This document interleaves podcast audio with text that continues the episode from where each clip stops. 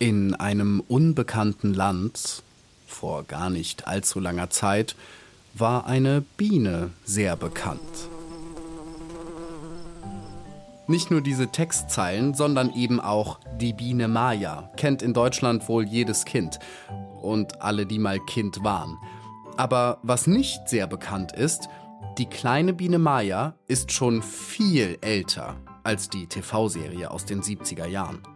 Zum ersten Mal geschlüpft ist sie schon im Jahr 1912 im Roman von Waldemar Bonsels.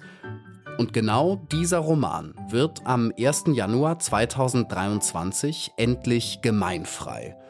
Das heißt, die Urheberrechte daran erlischen und jeder darf die Geschichte frei verbreiten oder zum Beispiel als Hörbuch aufnehmen.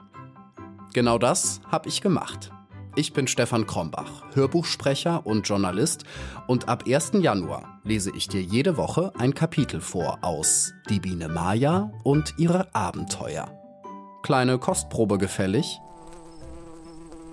Da hob die kleine Maya ihr Köpfchen, bewegte ihre schönen neuen Flügel und empfand plötzlich, dass das Flugbrett, auf dem sie saß, zu versinken schien – und zugleich war ihr, als glitte das Land unter ihr fort, nach hinten hinfort, und als kämen die großen grünen Kuppeln vor ihr auf sie zu. Ihre Augen glänzten, ihr Herz jubelte.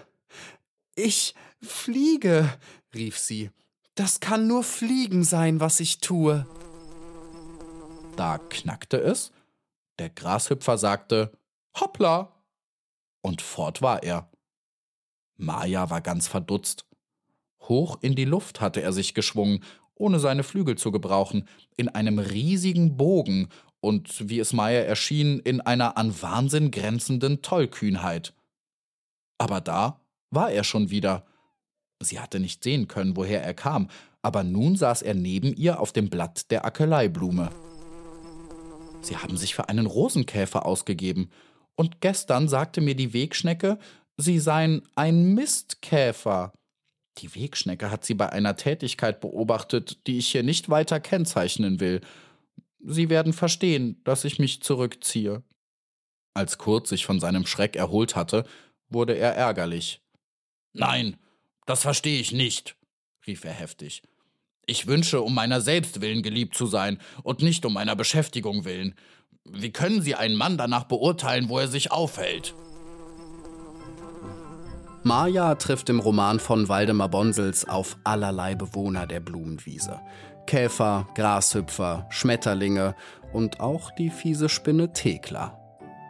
Damit du nicht verpasst, wenn's losgeht, abonniere meinen Hörbuch-Podcast am besten schon jetzt. Bei Spotify, Apple Podcasts oder überall sonst, wo du deine Podcasts hörst. Und ab 1. Januar geht es dann los mit den Abenteuern der kleinen, frechen, schlauen Biene Maya. Ich freue mich, wenn du zuhörst.